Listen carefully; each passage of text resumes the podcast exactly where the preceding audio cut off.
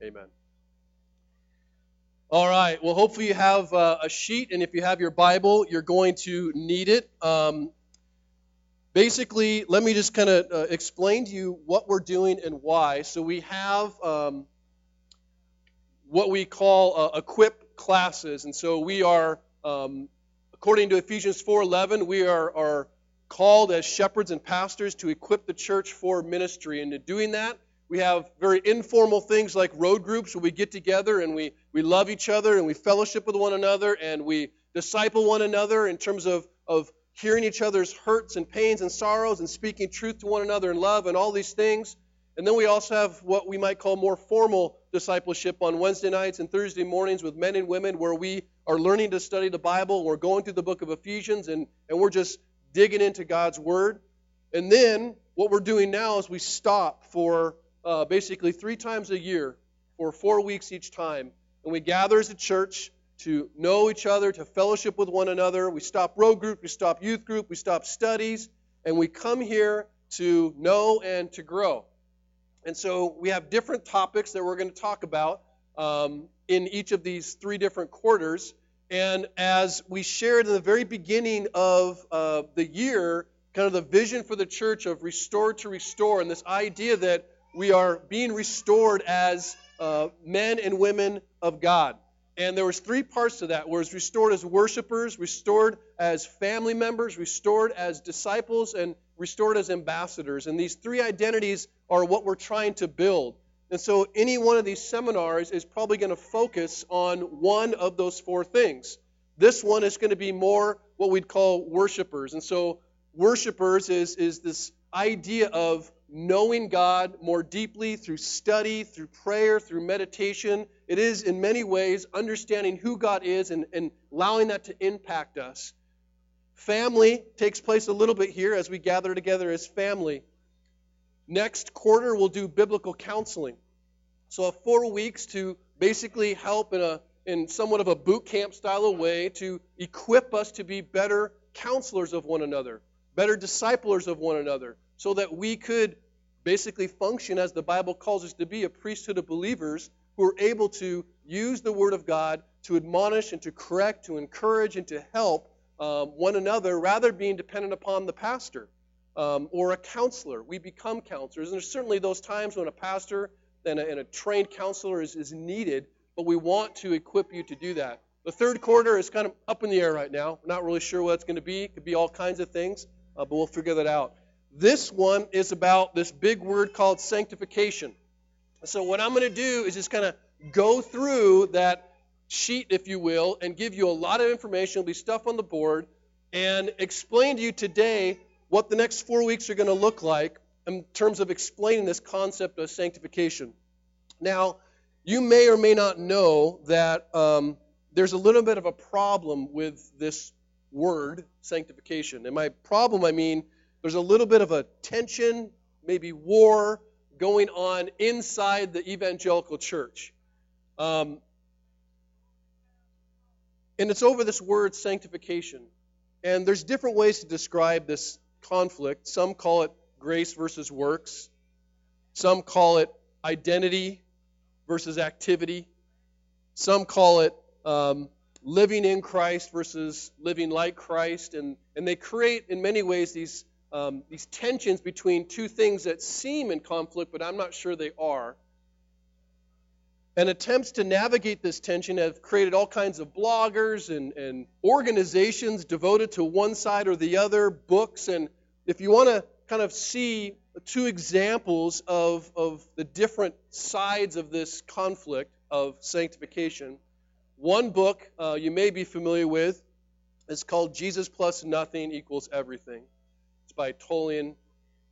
I can I don't know if I'll try to say his last name. Um, Chividian, Chividian something. Um, and he wrote a book. Um, and then there's another book written by a guy named Kevin DeYoung called A Hole in Our Holiness. So if you want to see like the, the what the issues are, those are good examples of it. Not completely, um, but they're they're good examples. And whether you read the books or not is really not important. What is important is that we understand something as we go through the next four weeks, and that is what it means to be in Christ and what it means to grow in Christ. And are those different? Are those the same? Statements like I'll put like there on the board are becoming commonplace in the church. And you may read that and go, there's no problem with that. Says, if we are in Christ and He is in us, then we have rested, completely ceased from any and all working and striving for justification and for sanctification. There's no more work to be done. Now, depending on how you understand those terms, that statement can be full of truth and full of some false truth. But it sounds good. And there are aspects that are good, but again, it all depends on how you understand the terms. And the big question we have is this. If you go to the next slide, what is the difference or the relationship, I should say, between belief and behavior? How do these work together? How does belief lead to behavior, behavior lead to belief, or how do these work? And that's the tension they're trying to navigate. So there's a lot of confusion about the answer to that question. And so we have to begin by defining terms. And so you're going to hear uh, some terms tonight, but you're going to hear a lot of terms next week. Next week is going to be like theological overload as we talk about this big thing called the atonement. Like, are you serious? Yes, we're going to be a theologically equipped, biblically sound church. Okay? Now, we have to define terms, and we need to understand terms like justification. These are terms in the Bible. Justification. If I were to ask you what is justification, you may go, I don't know. Justified didn't sin? Like something like that you may have heard before? I'm telling you that's kind of right, but we'll talk about that. Sanctification.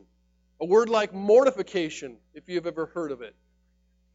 Glorification. All these cation words. But what is most important is not that you just understand definitions, but how they apply to your lives. Because theology does impact behavior.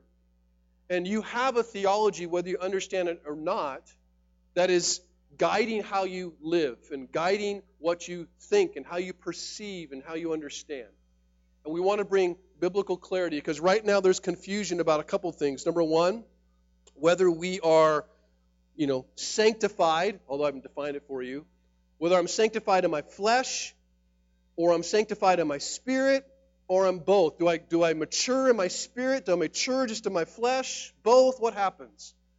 Confusion about what role I play in my maturity, my growing in Christ, and what role God plays. Who does what exactly? Confusion about whether my acceptance is based on my obedience to Him or whether my obedience to Him is based on my acceptance by Him. Those are very different. And that will color how you understand God and color, I believe, or dictate perhaps, the joy of your salvation. There's confusion about whether, okay, am I perfect now? Or am I becoming perfect? Will I ever be perfect? What does it mean to, to be in Christ right now? There's confusion about whether any of my efforts to grow and mature in Christ are considered a work. Like, is it okay to be a work? Is work a bad word? I thought we were all saved by grace. So we have this tension. And I do believe that the, the tension is resolvable, and it's important that we resolve it because we could potentially misunderstand our salvation and misunderstand other things of the Lord. So I want to set the basic stage for the next four weeks, beginning with point one the meaning of this big word sanctification. Okay?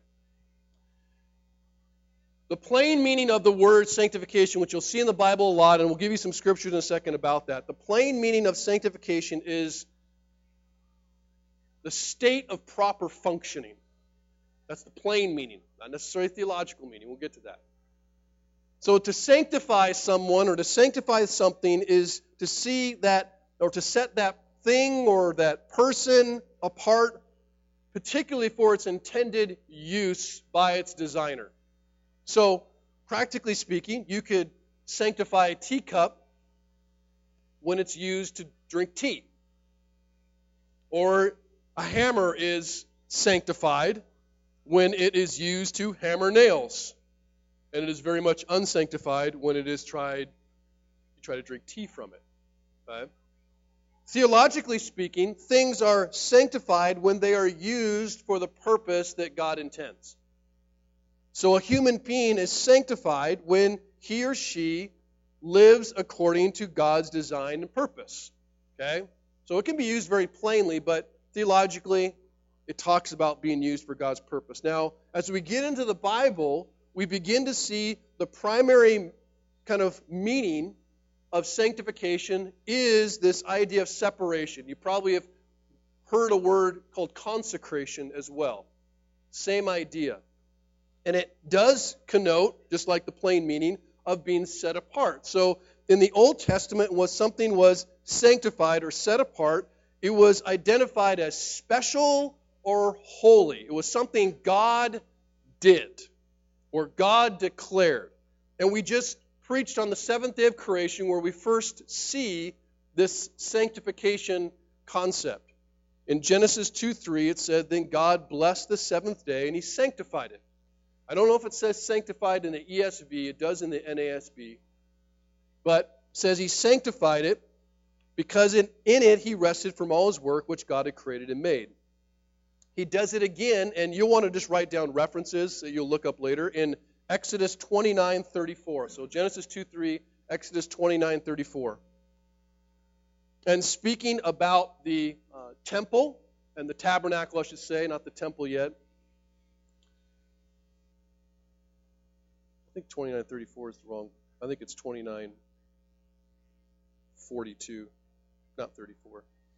But in speaking about it, says, It shall be a regular burnt offering throughout your generations at the entrance of the tent of meeting before the Lord, where I will meet with you to speak to you there. And there I will meet with the people of Israel, and it shall be sanctified by my glory. I will consecrate the tent of meeting and the altar Aaron also and his sons I will consecrate to serve me as priests. So the primary meaning is this idea of sanctification is an act of recognizing or declaring something as holy or special. Okay? That act is something that God also commanded his people to do. In Exodus 13, the first two verses, he says to Moses, Consecrate to me all the firstborn. Whatever is first to open the womb among the people of Israel, both man and beast, is mine. He says, Set the firstborn apart for me. Okay? Exodus 31, 12 and 13 says it again. And the Lord said to Moses, You are to speak to the people of Israel and say, Above all, you shall keep my Sabbaths for this is a sign between me and you throughout your generations, that you may know that I, the Lord, sanctify you. So they were to set apart the Sabbath, which was part of the Jewish law in Exodus 20, and it was to be sanctified by them to remind them that they were a sanctified people. So set apart this day to remind you that you are a set apart people. Okay? That's the primary biblical meaning, but there's an additional meaning that is also in Scripture. The secondary meaning of this word, sanctification, involves the idea of what we'll call moral or ethical holiness. And it's seen in words like renewal and cleansing and transformation. And in this sense, sanctification isn't an act of setting apart as much as it's describing a process of being made more holy or more righteous. An example of this is in 1 Thessalonians 4 3 through 5, which plainly says, For this is the will of God, your sanctification. And then he describes it that you abstain from sexual immorality that each one of you know how to control his body in holiness and honor, not in passion of lust like the Gentiles who do not know God. So, sanctification there, the will of God is your sanctification, which is controlling your body more, ceasing to pursue sexual immorality, and living holy lives, which, assuming that's going to grow in, in value and quality and all those things. So in the New Testament, this word sanctification is it means holiness. And the biblical words for sanctification and holy and saint, they all come from that same word, same root in the Greek. But the context determines, as we read about sanctification, which one we're talking about. Is this an act that has happened, or is this a process that is happening? Either something is set apart and made holy, or something is being made holy. Now, in one sense, as we read the Old Testament, we know that God is the only one who is holy. Holiness is an attribute that God Himself possesses that men do not possess in themselves. God is completely separate, completely distinct, that no human being or thing shares the same holiness that God possesses in His nature. But Scripture does speak about different holy things, and God does call men and women to be holy as he is holy. So, the essence of sanctification as we get into point two is about salvation ultimately. So, when we talk about what sanctification is, the essence of it is best understood in relationship to salvation. So, men in their sin are, by definition, imperfect, unholy, and unsanctified. Okay, so God is perfectly holy, never will be any different, men are not. And the unsanctified state of fallen humanity is not caused because of a lack of effort or poor motivation. There is something inherently wrong inside of men, namely sin. And when Adam sinned, he and the entire human race forfeited that which made it possible for them to function as they were designed and to live in the presence of a holy God. So there was a time, very short time it seems, where men functioned as they were designed and they enjoyed the presence of a holy God. Now, because of sin, not only do they not function as they were designed, as we're designed, they also in themselves cannot live in the presence of a holy God. They cannot work to restore themselves. They cannot find holiness somehow to enjoy once again God's presence. And so this thing called salvation has to occur. And salvation is an act of God's grace. So, if we put put the next one up, I think. Okay. So when we talk about sanctification, we're going to talk about salvation a lot, but then we're going to talk about living out that salvation. Now, the Westminster, uh, I think this is from the larger catechism, is a, a confession and a catechism written in, what, 1646? Someone probably knows better than me. Uh, and there's a series of questions and answers. That's what a catechism is. And it has this question about what is sanctification. And it's very dense, it's very rich, very full. Okay, so if we read it carefully, it says, Sanctification is a work of God's grace, whereby they whom God hath before the foundation of the world chosen to be holy are, should be in time, in time through the powerful operation of His Spirit, applying the death and resurrection of Christ unto them, renewed in their whole man after the image of God, having the seeds of repentance unto life and all other saving graces put into their hearts, and those graces stirred up, increased, and strengthened as they more and more die until sin and rise unto the newness of life. That last sentence is very important.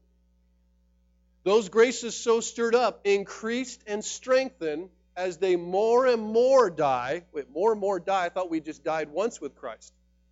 As we more and more die and rise unto the newness of life.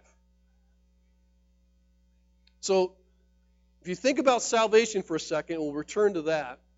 Salvation is a word that describes the deliverance of men from the curse of sin through Christ. But salvation is both an act of God's grace and a continuing work of God's grace. Even though God doesn't continually adopt us into his family, he only adopted us into his family one time. We'll talk about adoption next, next week. But he only adopts us one time. He does continually help us become more mature children until we face or are with him face to face. Sanctification then is this term that is used to describe what I'll just call layers of deliverance. There is a past and a present and a future layer. In other words, we have been saved and we are being saved and we will be saved in eternity. And the Bible uses these same ideas repeatedly. It gives us three different kinds of verses, if you will. I'll give you three. Some talk about having been sanctified. An example of that is in 1 Corinthians 1 2. And 1 Corinthians 1 2, very first couple verses of the letter, says, To the church of God that is in Corinth, to those sanctified, past tense, in Christ Jesus, called to be saints together with all those who in every place call upon the name of our Lord Jesus Christ, both are their Lord and ours. He's writing a letter to those who have been sanctified. Okay? So there's this concept of having been sanctified. Then there is this concept of being sanctified, which again, the idea of being made holy. So we have this idea of being set apart and yet something that's happening verses again out of 1 Thessalonians 5 23 and 24, Paul writes, Now may the God of peace himself, peace himself, sanctify you completely. Okay, wait a second. Now we're talking about sanctifying as a process. Something's happening. May he sanctify you completely, and may your whole spirit and soul and body be kept blameless at the coming of our Lord Jesus Christ. So we have this concept of having been sanctified, a concept of you are being sanctified, and then there is this idea that we will be sanctified someday fully. That's more often described as glorification. Okay? So, really, what we're talking about, some people will say, we have been sanctified, and they would call that justification. We are being sanctified, and they would call that sanctification and we are going to be glorified or fully sanctified, and they will call that glorification. Okay? They can all be described under this concept of sanctification depending on how you define the term. And if you don't define the term correctly, you can have really wasted air arguments about what the Bible says in certain places. Now, the will be sanctified verses, there's several. One is Romans 8:30, and um, I won't read that one, but I will read one out of Philippians that I was reading right before uh, we began. And it says this Philippians 3 20 and 21. What says, But our citizenship is in heaven, and from it we await a Savior, the Lord Jesus Christ who will transform our lowly body to be like his glorious body by the power that enables him even to subject all things to himself. So it's this idea of transformation yet to come, of complete sanctification yet to be to occur. Okay? And even though all of it is a result of grace, this is the question that we're going to deal with. Does grace mean passivity when we're talking about all forms of sanctification? In other words, what is my role? What is God's role? Is this an active thing or is this a passive thing? Am I simply acted upon and set apart or am I participating in my holiness? When we, when we sit here and go, let's train for godliness, are we wasting our energy or is something happening that God is doing? What is it exactly? Because, again, it comes back to this real big question. If it's whether or not you believe your obedience is going to lead to acceptance with God, or if God's acceptance of you changes your obedience. And can we grow in obedience after that? Or we do, do nothing? We just say there's no more work to be done, like that quote that was shared earlier. Sanctification, well, I should say this. We know that sin kills us in all ways and that we cannot work to save ourselves. But how exactly does the cross empower us to work out our salvation? Okay? Even though we know that sin kills us and we can't work to save ourselves, how exactly does the cross empower us to work out that salvation? And we'll dig in deeply into the cross next week. And the question is, what has the cross done for us? Beyond just save us. And what does that even mean, saved us? I believe that sanctification is made possible by the grace of God, whether it is passively received through hearts that are softened or eyes he has opened, or actively pursued with the tools and the energy that he provides. It's all grace. But we're going to talk about four kinds over the next four weeks. So on your sheet, I think it says point three, it says kinds of sanctification. So, theologically speaking, we're going to divide sanctification into four different kinds to help us understand this. One is called, and I'll explain these. One I'll explain more in depth, and the others we'll explain in the next couple weeks. One is called preparatory sanctification. For those who are reformed, this will not be difficult for you to believe. For those who don't know what reformed is, hold on to your hats. Um, the second is positional sanctification. Some would call definitive sanctification. Okay, you can use either term, doesn't matter. The third is progressive sanctification. Some would call experiential sanctification. And the last is prospective sanctification, or future sanctification, or final sanctification. That will be the next four weeks. Next week, we'll talk about positional sanctification. Week after that, we'll talk about progressive sanctification, which is the one that's the most heated. Well, actually, one week after that, that's Thanksgiving, the week after that. And the final week, we'll talk about glorification and what that looks like.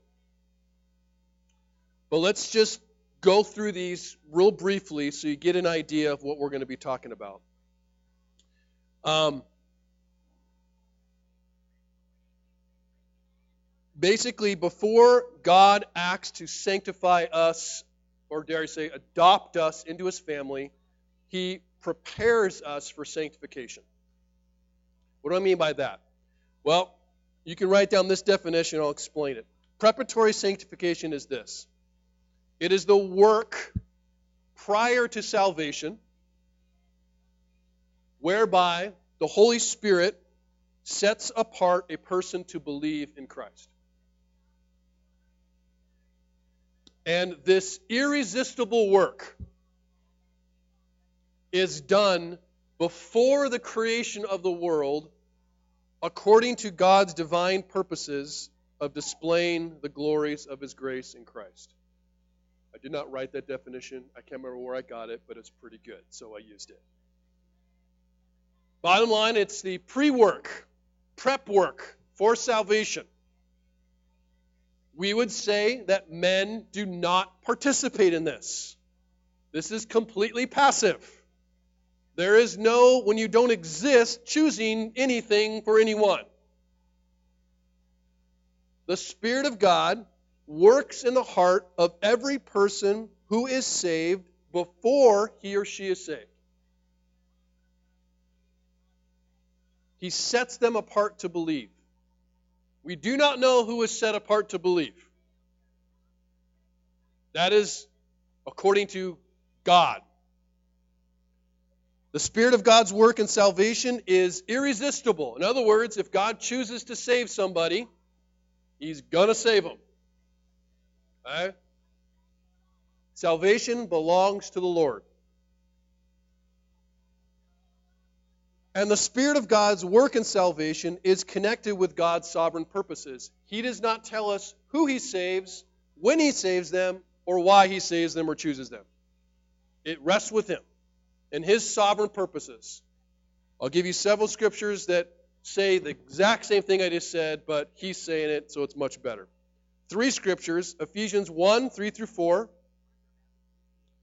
1 Peter 1 1 through 2, and 2 Thessalonians 2:13. Ephesians 1 3 through 4 says this Blessed be the God and Father of our Lord Jesus Christ who has blessed us in Christ with every spiritual blessing in the heavenly places, even as he chose us in him before the foundation of the world to be holy and blameless before him. That is sanctification. Before the foundation of the world, he set apart, he chose people to make holy and blameless. Now, in that choosing, he has not yet made them holy and blameless. But before the foundation of the world, there is a plan to save a people and to sanctify them. In love, says, he predestined us for adoption as sons through Jesus Christ according to the purpose of his will. Why? To the praise of his glorious grace.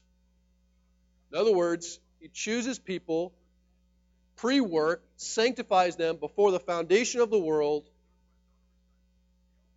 to the praise of his glorious grace. Why would he do that? So we would praise his glorious grace. So we would make much of God's love towards sinners. Period. That's the reason. 1 Peter 1 1 through 2 says this To those who are elect exiles, of the dispersion in Pontus, Galatia, Cappadocia, Asia, and Bithynia, according to the foreknowledge of God the Father, in the sanctification of the Spirit, for obedience to Christ, and for sprinkling with his blood. May grace and peace be multiplied to you. So, the sanctification of the Spirit was the pre work to prepare people for obedience to Christ. Okay? In the very beginning, again, it talks about the elect exiles. And then 2 Thessalonians 2:13, but we ought always give thanks to God for you, brothers, beloved by the Lord, because God chose you as the firstfruits to be saved through sanctification by the Spirit and belief in the truth. So, you can write this phrase down to summarize it preparatory sanctification elects, we'll just say men, it's women as well, but men, elects men to be holy and blameless without sin. So, preparatory sanctification elects men and women, people, to be holy and blameless without sin. They are not yet holy and blameless without sin at that point. But initial sanctification is God before the, before the foundation of the world sets apart a people. And that's keynote aspect of Reformed theology. Okay? That what distinguishes our theology from, from perhaps some others still considered evangelical churches. It's unique, but biblical. All right. I'm not going to spend a lot of time on that, but I want to briefly hit the other ones, and we'll dive in deeply to these other ones in the next couple weeks. Positional sanctification. So the next one. So the pre work, if you will, of salvation prepares us for the atonement. As Christians, for those who put their faith and trust and believe in the person and work of Jesus Christ, they are delivered from the penalty of guilt and the shame of sin the moment they encounter God's grace. This is why Paul can write in this verse, 2 Timothy 1 9 through 10. He says, Therefore, do not be ashamed of the testimony about our Lord, nor of me, his prisoner, but share in suffering for the gospel by the power of God, who saved us and called us to a holy calling, not because of our works, but because of his own purpose and grace, which he gave us in Christ Jesus before the ages began, and which has now been manifested through the appearing of our Savior Christ Jesus, who abolished death and brought life and immortality to light through the gospel. That is in 2 Timothy 1 9 through 10.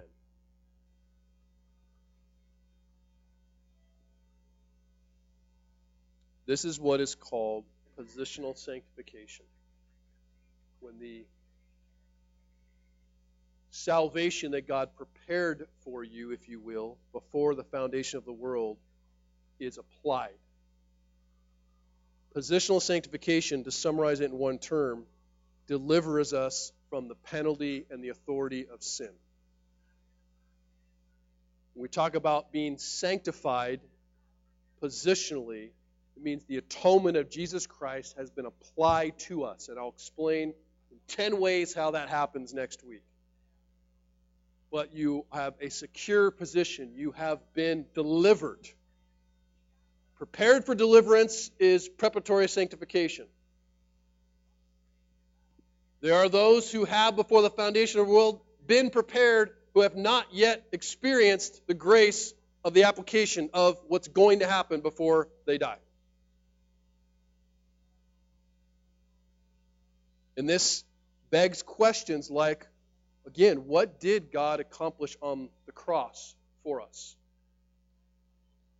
What does faith in the cross do to me? I mean, what does it mean to be in Christ? And did I save myself or did Jesus save me? And this will apply to all kinds of aspects in terms of your motivation for godliness at all, security in your salvation, all kinds of things.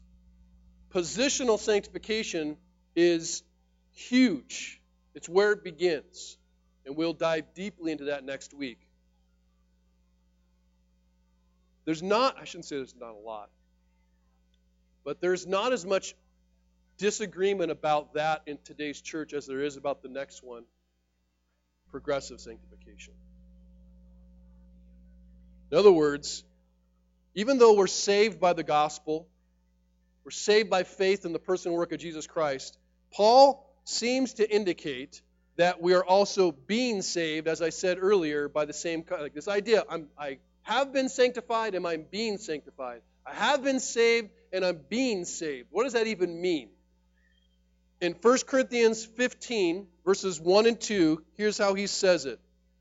Now I remind you, brothers, of the gospel I preached to you, which you received, in which you stand, and by which you are being saved now he's talking to believers because he says, brothers. If you hold fast to the word I preached to you, unless you believed in vain, in other words, well, that's end of the verse. I started speaking my own verse words. So, in one sense, we have sanctification described as what has been done. In another sense, we have Paul describing something that is continuing. And this is why Paul can say in 1 6, or Philippians 1 6, which is a very well known verse, that I am sure of this, that he who began a good work in you will bring it to completion on the day of Jesus Christ. So even though we have been sanctified, God is still sanctifying us in our daily lives. And so as we mature in Christ, however that happens, and we won't talk about that yet, but however that happens, as we mature, I think we would all agree that maturity occurs we are becoming in practice what we already are positionally. So progressive sanctification is basically living out who God says positionally we've been sanctified to be. And though we never experience perfection in this life, over time we begin, hopefully, to love Jesus more and love sin less. So if you want to get a phrase for it, progressive sanctification delivers us not from, as we said before, the penalty and authority of sin. That's already occurred. Progressive sanctification delivers us from the influence of sin.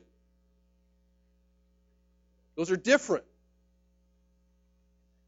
Sin no longer has authority over you. Sin no longer has a, a penalty to accuse you of, if you will, or to condemn you.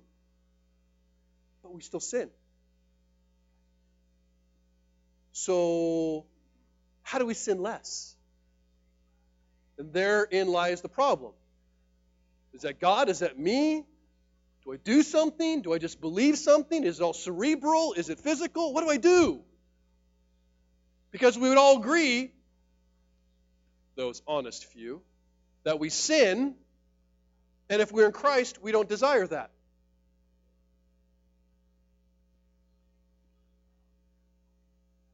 But due to some different experiences that people have with combating sin, we come up with these different kind of understandings of progressive sanctification.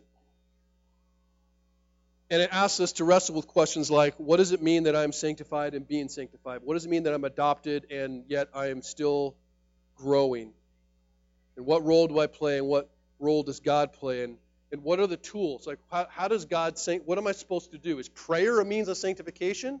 Is reading the Bible a, a you know, mark of righteousness or is it a means to change me? What are the tools? And if I read the Bible or if I pray, is that a work that I'm doing or is that a grace of God? And so there seems to be two. We're going to, I'm going to generalize. But typically, Christians fall in one of these two categories as they're trying to resolve these, these questions.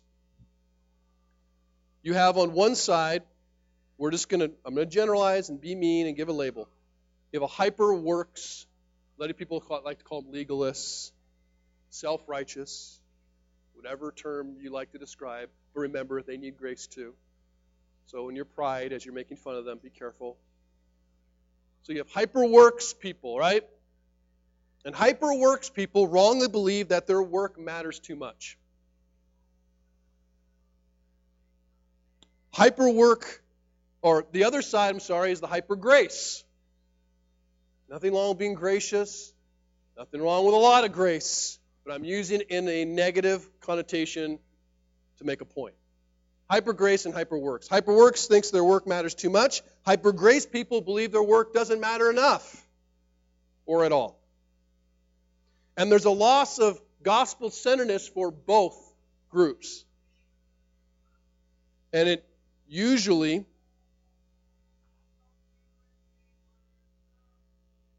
a result of a bad experience with the other group. What I mean is, hyperworks people typically have reacted from an upbringing that was from hyper grace. And hyper grace people become that because they grew up in an environment that was incredibly legalistic. It's crazy. But it makes sense. And they both blame each other for the problems in the church. In truth, they're both very reactive to one another. They're both very deceived, I think, in different ways. And as I said, they both blame the other as they both feel very entitled to being right. And I think both are wrongly focused on themselves as they both claim to focus on Jesus. I will go into this more depth, depth but let me just briefly say Hyperworks people are very self dependent and often self righteous. They believe that they save themselves, gain approval, and elicit God's love by what they do. Believing that they have to do everything, they feel that they are entitled to get paid for doing their good works. And so they end up making the grace of Jesus more expensive than Jesus' blood. And they encourage others to do more and to think less and just be righteous. And what this mentality creates, the kind of Christians it creates, is basically very inauthentic Christians. And they elevate being spiritual over being what Jesus calls poor in spirit, humble about their brokenness. They're very hypocritical, they're very hypercritical, and they're very dishonest about their sin. And they make very intimidating friends, if they have any friends. The hyper grace people are really no different in their self focus at the heart of it. Um, they basically, and again, I'm generalizing, I realize this, they sit and ponder how much God loves them, how much God has forgiven them, how much God accepts them, and they do nothing in response. And they tell other people they shouldn't do anything in response, just believe. They are content to spend hours contemplating how much Jesus loves and celebrate how little they have to do. They, they praise that. They talk about that. We don't have to do anything. We're not going to do anything. We're not going to do anything. We have to do nothing. Even if that's true, they talk about it a little too much. I think they make grace a little cheaper than the death of Jesus, and they encourage others to believe more and do less. And instead of inauthentic Christians, what this creates is, uh, and there's been recent articles about this, I thought it was interesting. It creates authentic Christians. Authentic Christians. So, inauthentic Christians, they elevate being spiritual over being poor in spirit. Authentic Christians elevate being real over being holy. And they, instead of wearing their badge of good works to define them, they wear their badge of brokenness to define them. And they almost revel in sharing the identity as one screwed up and broken more than they revel or talk about the holiness and the righteousness of Jesus and the pursuit of such things. Very different generalizing like crazy, I, re- I recognize that. But represents two very real understandings of sanctification and maturing in Christ and growing in Christ. The last category is uh, prospective or future sanctification, and we will deal with that uh, in week four. And this is basically final sanctification. This is the future, what is called often glorification of the believer and it is realized at the final resurrection when the believer is completely transformed into the likeness of Christ and presented before the Lord as holy and blameless like he was she was designed to be. And the indwelling of the Holy Spirit in the life of the believer is the promise and the agent for this future glorification. It is the seal and the guarantee that this will happen. I should say, He is the seal and guarantee. In, in essence, final sanctification completes our salvation. Until the final resurrection, where Jesus returns or we return to Him, there is no completion, if you will, of sanctification or salvation. But at that time, at future, final, prospective sanctification, it brings our position and our practice together and it delivers us completely from the presence of sin. So, as we live now, the Holy Spirit is without doubt delivering us from the influence of sin. And in Christ, we are delivered from the authority of sin, having been prepared for that deliverance. And there'll be some day when we are delivered completely from it, where our flesh is completely removed, if you will, and we are no longer experiencing the brokenness of sin physically, emotionally, intellectually, in every other way.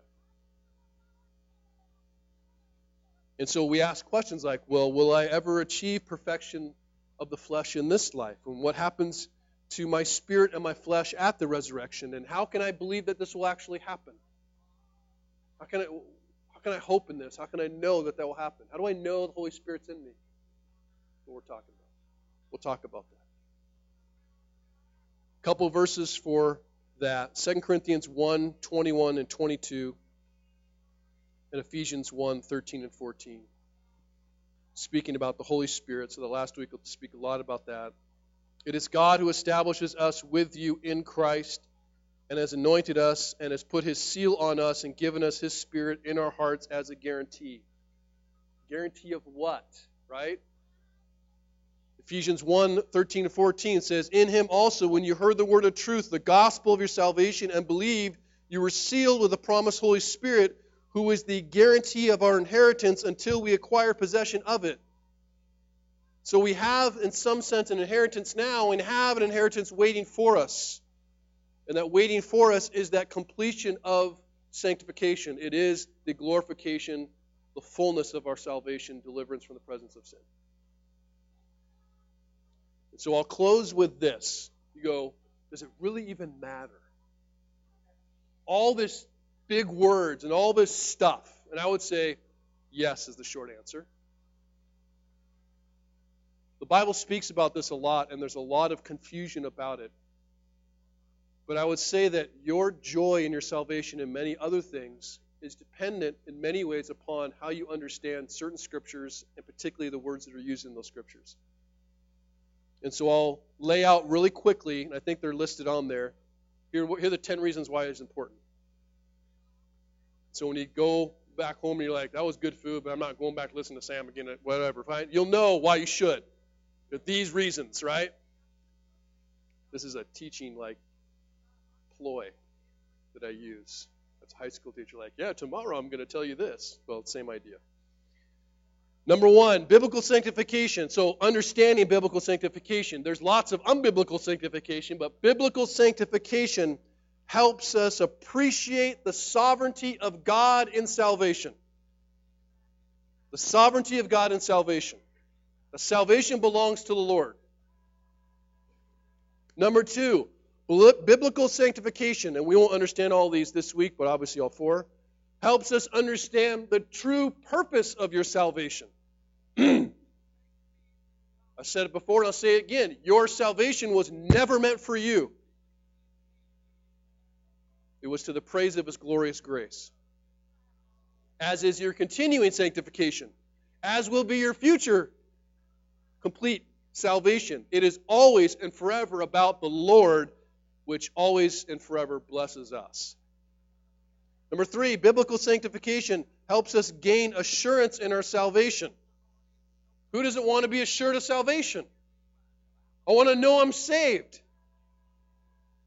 Number four, biblical sanctification helps us know the right motivations. And there was a typo on that one. I think I did it twice.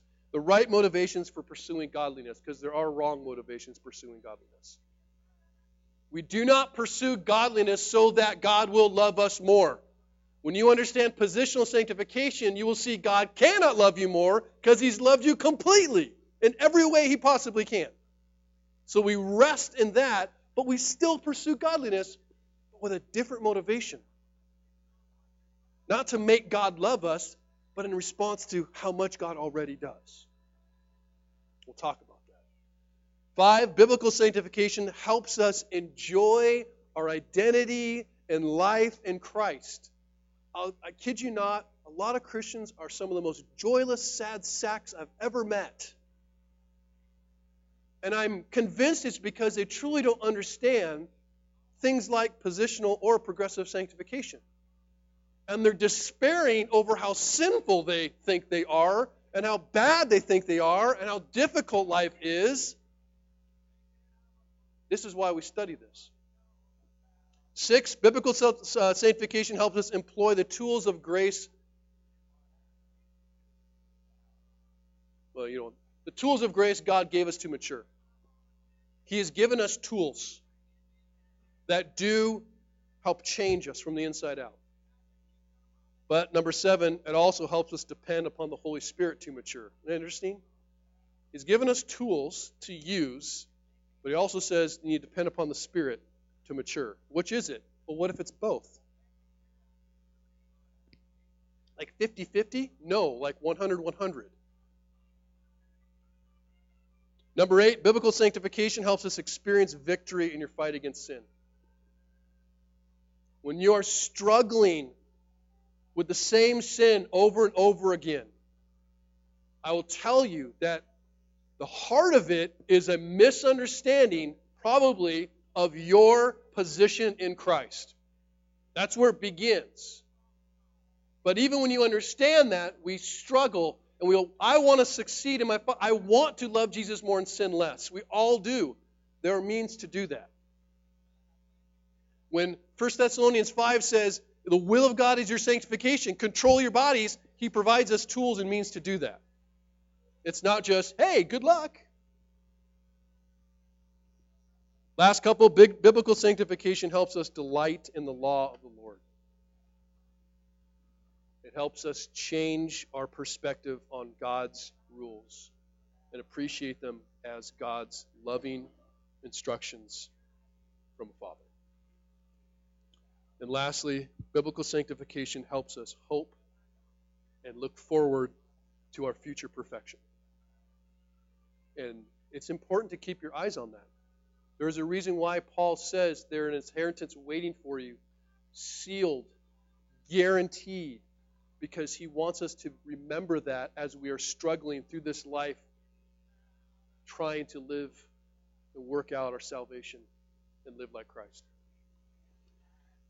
So, next week, what we will do is we will go over positional sanctification, which is going to go over a lot of terms to describe what happened on the cross. And for those, when, they, when you say, I believe in the person and work of Jesus Christ, I'm going to go, these are the things that you believe. This is what it means to be in Christ. My hope is that it's a transformational experience for you. We will also end that time with a Q&A. We won't have time tonight, but we'll have a time for Q&A just to kind of go, okay, I'll have a whiteboard up next time. It's going to be rad. Makes me much more comfortable. Uh, and we'll be writing chicken scratch. You won't be able to read. But we'll have opportunities for Q&A. Okay? That's it. I'm going to pray.